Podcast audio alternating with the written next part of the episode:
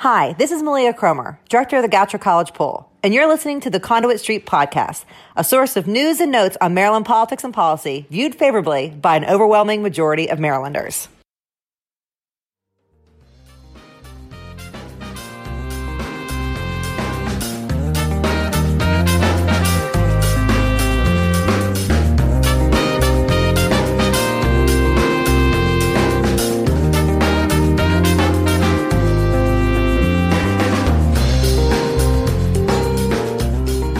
Hello and welcome to the Conduit Street Podcast. Kevin Canale here with a special co-host, Mako's Policy Associate, Drew Jabin. Drew, filling in for Michael today. We are recording virtually, but how are you today? Thanks for coming on and, and guest hosting.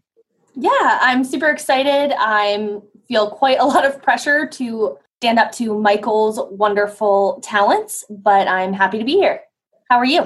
I'm doing well. No pressure at all. Don't worry about that. Glad to have you here, actually, because we're going to talk about Maryland's community colleges. We'll check in with our sixteen community colleges and talk about the role that they play in Maryland, and we'll explain why they're going to be crucial for Maryland's economic recovery post the pandemic. Again, Drew, to better help us understand the crucial role that community colleges play, I'll turn it over to you. You do cover Mako's education portfolio, and you will introduce our special guest today. Perfect. Yeah, I'm happy to have uh, Brad Phillips with us recording today. He is the Maryland Association of Community Colleges Deputy Executive Director. Brad, can you tell us a little bit about M A C and your role with the association? First of all, thank you, Kevin and Drew, for having me on the podcast. And I want to also extend thanks on behalf of our Executive Director, Bernie Sadusky, as well as our sixteen community college presidents. As you've already mentioned, Mako has become such an incredible strategic partner for us during the General Assembly. M A C itself is a nonprofit association designed to achieve statewide legislative and policy goals for the community colleges. We represent all the sixteen colleges when we take collective action, and we tend to uh, try to work in liaison with all the higher education segments. As the Deputy Executive Director, I get to collaborate with the presidents and their senior leadership teams on policy goals and operating in capital strategies, as well as transfer policies and other legislative issues as they arise. The community colleges really are such a, a fascinating segment of higher education. I really think the state is yet to realize their full potential. I agree with you. I don't think it's just Maryland, though. I think it's most states.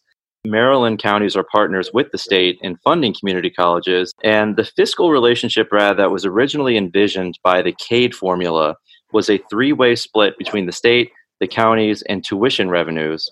But we know the state has never fully funded its share. Yeah, that's definitely true. And honestly, during this past legislative session, M A C and Mako worked together on a bill that would have helped boost state funding for community colleges. Unfortunately, did not go too far in the abbreviated session. But Brad, could you talk a little bit about where the funding levels are supposed to be by now and what are Maryland students missing out on? Before I can answer the first part of that question, Drew, I have to give a little bit of a history lesson. Okay. And um, I would say for the past twenty-four years, since the establishment of Cade and law in nineteen ninety-eight, Maryland has yet to achieve that policy goal, Kevin, that you spoke about, that one-third, one-third, one-third. And uh, what happened in the last economic downturn in two thousand eight, the legislature decided to punt the ball ten years out into the future.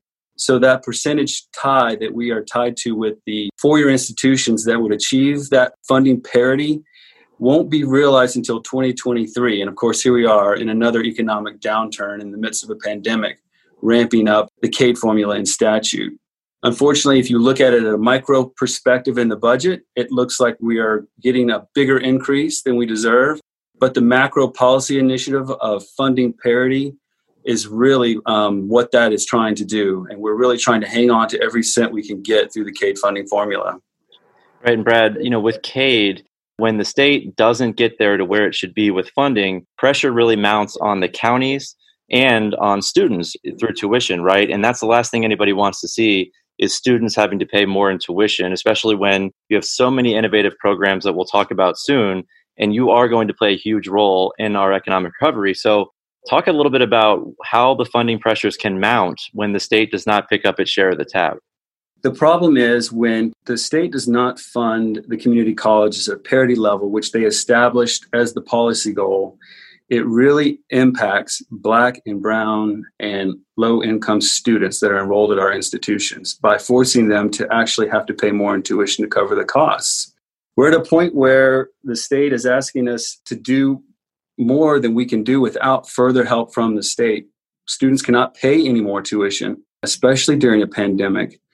And the goal here was when Cade was established and there was a funding percentage linked to the four-year institutions, it was done so deliberately, knowing that once the state funded the four-year institutions, the community colleges would get a third of the cost, twenty-nine percent. Unfortunately, what happens, the formula when we have a bad year, the four-year institutions get cut, and we also get a double cut, a removal of all any increase that we would have gotten through the Cade formula. So it's a double whammy effect, so to speak. And it really is hurting low-income minority students. sixty percent of our students are minority students, and forty percent receive Pell, which is a proxy for low income. We think that's an understatement. I think there's more that have difficulties navigating the financial aid uh, landscape.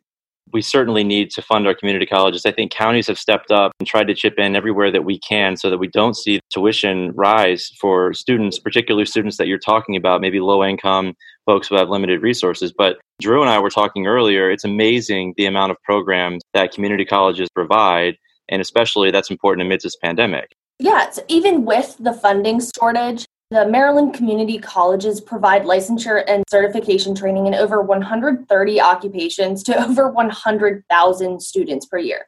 That has got to be huge in workforce development. Definitely. I mean, and Brad, we have a worldwide pandemic. We have high unemployment in this country. And so it is very, very important and relevant for community colleges to, to play a role in this recovery. In Maryland, we know there are tons of folks out of work currently. Talk a little bit about where community colleges fit in for retraining, improving workplace skills, et cetera. Well, the time of community colleges has arrived. And as the social contract that we all are operating in Maryland has required students, required Marylanders, I should say, to have some type of training after high school. We learned at the last economic downturn in two thousand eight that the jobs that were lost, that did not come back, did not require further education out of high school, like those licensure and certification programs. The knowledge economy, the world that we live in now, requires students, requires the workforce to have the specialized skills necessary to be successful in what they do. Those programs that you spoke about are what gets Maryland to work. They are the programs that allow students to have a comfortable lifestyle, to have a quality of life, and to be able to flourish and be able to support their families. And we are really where the workforce meets the road. One of my professors one time told me that higher education was invented in the workplace and, and not the temple. And we are really right there on the ground floor of where Marylanders go to get, get retooled and get back into the economy, especially now when economy is shedding jobs because of the global pandemic that may not ever return. I love that, where the workforce meets the road. You know, we talked a lot about the Kerwin Commission on this podcast. There is definitely a drive to provide those skills that are needed for high-skilled work, right? And we know that a lot of times those jobs are more in demand for kids that are coming out of school. They're high-paying, as I said, and they are needed. Community colleges have been doing that for a long time. I mean, it seems like everybody else is starting to catch up and realize that we have a demand for high-skilled workforce. Those kind of programs are going to be critical, right? I mean, talk about some of the, the programs that you all have provided for many years that are focused on workforce development and those highly skilled jobs, the training for those jobs to get kids ready for the workforce. There are so many, and they're really tied, Kevin and Drew, to their local economic needs.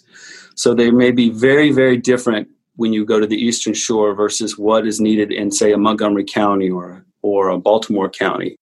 To take a six-month course or a year course or program, come out with a certificate or a licensure and jump right into the workforce. And they're going to be different because Maryland is not one homogeneous economy. There's so many different needs across the state. So I would encourage anybody listening to look at their local community college and see what they're offering. So it's hard for me to pick out just a few.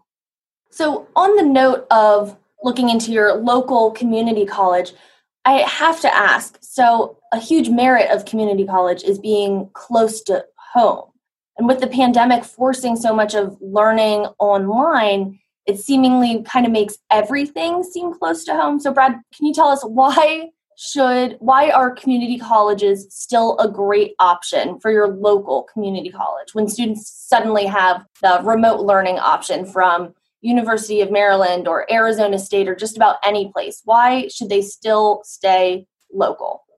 I want to be fair and play nice with my four-year counterparts in the independent and public four-year sector. But really, honestly, uh, if you talk to anybody that's been going to those sort of four-year institutions to be locked down in their dormitory and paying a substantial sum of money, um, we can offer the same instruction at our community colleges via virtually, where you won't have to pay as much uh, t- tuition or or other expenses to, to take.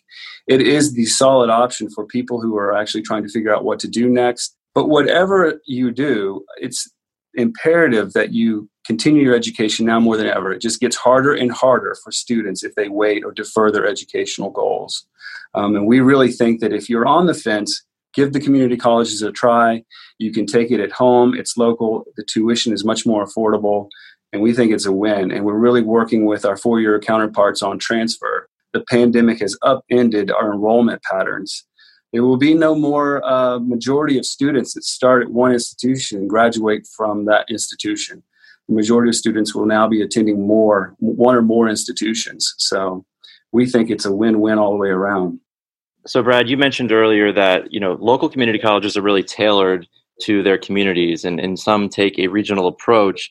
And the community college system was built just that way, right, to allow certain campuses to host specialty programs that don't make sense in a lot of other places, just not enough interest, not enough students. Are we seeing those programs start to blossom during an environment with a lot of remote learning, students from all across the state enrolling at, let's say, Cecil Community College or wherever, because they have the lead program in something and it just got easier to access? Are we seeing those programs start to blossom? We we will find out eventually, Kevin, as the enrollment numbers come in. It's still sort of the first draft, but those statewide shortage programs are valuable to the state, and the community college sec- as a sector work well with each other to allow students in one, say, service area to access a program in another service area at that in-state cost, with the state keeping a catalog of what those opportunities are. And I would imagine uh, those programs will gain more and more uh, traction as we go forward. Those statewide programs can be expensive, and it's really nice to be able to collaborate with all of the colleges in offering those. We know that many community college students, they ultimately transfer, as you said earlier, to the four-year institutions. I think it's something like fifteen thousand students a year attend the campus-based college transfer events during both spring and fall semesters. Yes, and, and Brad, those, I believe those events are critical for students to discover and explore opportunities for next steps in higher education. They're essentially just keys to the transfer students' decision-making process. I, I don't know, amid the pandemic, it seems like a lot of those are going to be cut off. They're not going to have the the ability to go and attend these fairs and learn more about how they can continue their education. Brad, how are community colleges responding to that? What what are you doing to make sure that those opportunities still exist and that students have all the information they need should they want to go ahead and maybe transfer to a four-year school? No, this is this is a great question, because this is the first year that we've actually tr- launched a statewide virtual transfer fair. And if you go to our website, you can see on we had three different dates, over one hundred institutions um, for each community college to set up. And I want to emphasize that the colleges did a lot of the work and the universities did most of the work.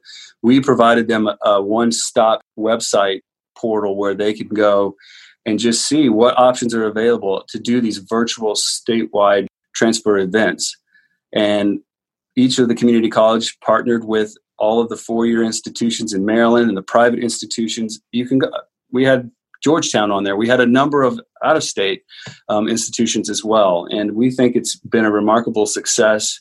Um, we're still waiting to get the numbers of how many students were able to participate in each of the college's events, but we're very excited to be able to do this to help students. We know it's a difficult world to navigate, and transfer is even all the harder considering the pandemic. It sounds like you guys have done some really creative thinking with how to get students involved and really promote necessity of community colleges. Absolutely, Drew. And like I said at the beginning of this, as we begin to grow into our full potential and the economic world in which we live requires students to have some type of post-secondary education. We really, really do want to make sure that we have all of our loose ends tied up. Students can transfer. We want to make certain that the state understands their funding commitment and achieve that funding parity goal without hurting their Black or Brown or low-income students in the state. Um, we have a lot of, of things to continue to work on, goals. These are long-term systemic issues that we've been wrestling with for years, um, but we do think we can fix these problems. And Brad, looking ahead, I mean, we sit here in October. Session is around the corner. We don't exactly know what session is going to look like. We don't know what the state's budget picture is going to look like. A lot of that hinges on what Congress is able to do or not do. A lot of that hinges on whether or not we have another round of COVID nineteen infections. We know that the funding formula needs to be addressed. We know that we need to get the state to kick in their fair share when it comes to funding our community colleges, which, again, are really the backbone of our local communities. What else are you looking forward to in the twenty twenty-one session? Is there anything else that community colleges will be focused on in twenty twenty-one? Besides, again, trying to get that funding level to where it needs to be?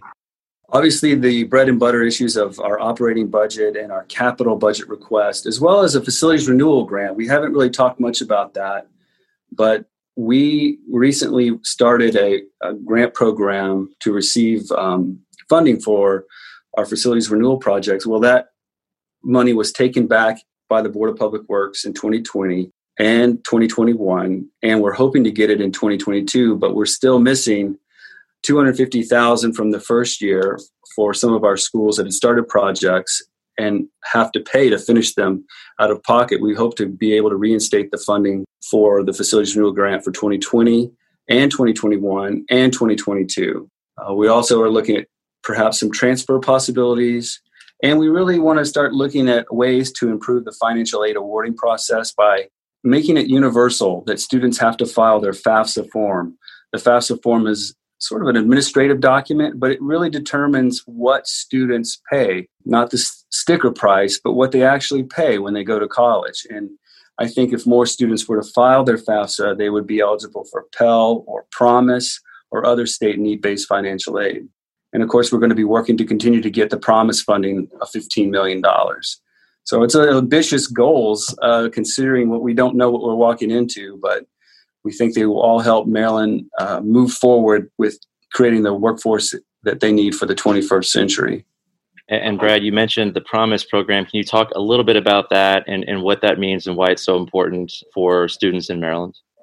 The Promise program was passed. We were able to get fifteen million dollars. Unfortunately, that got reduced again by the Board of Public Works and a little bit through the Burfa last year. And uh, we're around eight million. Currently, we have about a three thousand student wait list because of the reductions that would have been eligible to receive the funding. And we do think it's a game changer. It's a way to promise students who are on the fence or can't afford to go that Maryland is there to commit to them, that if they get a degree, they can get a financial aid to finish. And we think it is such a fundamental program for equity. We hope to continue to grow it. I think there will be a tremendous need going forward considering the, the economy.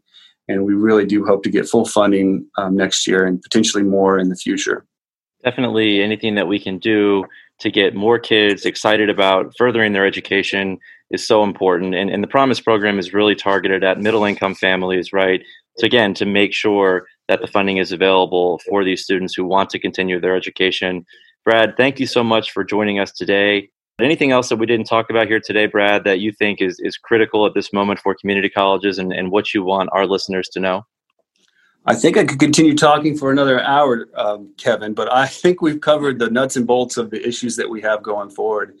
I just would like to know, let us know if there's ways that we can help you. I know you have initiatives um, going forward that I think we can work with you as well. Um, I know broadband is a big issue, and we really do need that in every county in Maryland to help our students access the online instruction, and we, we would love to be able to participate and help in getting that legislation passed as well. Broadband certainly going to be a big issue moving forward. Drew, you've been working on the broadband issue, and it sounds like you have another coalition member to help move the ball forward when it comes to getting Maryland connected. Yeah, always happy to have another strategic partner in the whole issue of broadband and every other thing. Uh, Brad has always been wonderful to work with, and I'm I'm super excited to continue our relationship going forward and getting things done. We have a great partnership when it comes to the counties and the community colleges. We know community colleges play such an important role in our communities in so many different ways. So we really appreciate it, and we look forward to seeing you, or not, maybe virtually, uh, during the next session. Same. Thank you both so much. Kevin and Drew, you've been wonderful to work with as well. All right. That'll do it for this episode of the Conduit Street Podcast. As always, if you enjoy the podcast, please go ahead and subscribe. That way, all of these episodes will be sent to the device of your choice. You can also follow along on social media, Facebook, Twitter, and of course, the Conduit Street blog. But for now, for Brad Phillips and Drew Jabin, this is Kevin Canale signing off, and we will talk to you soon.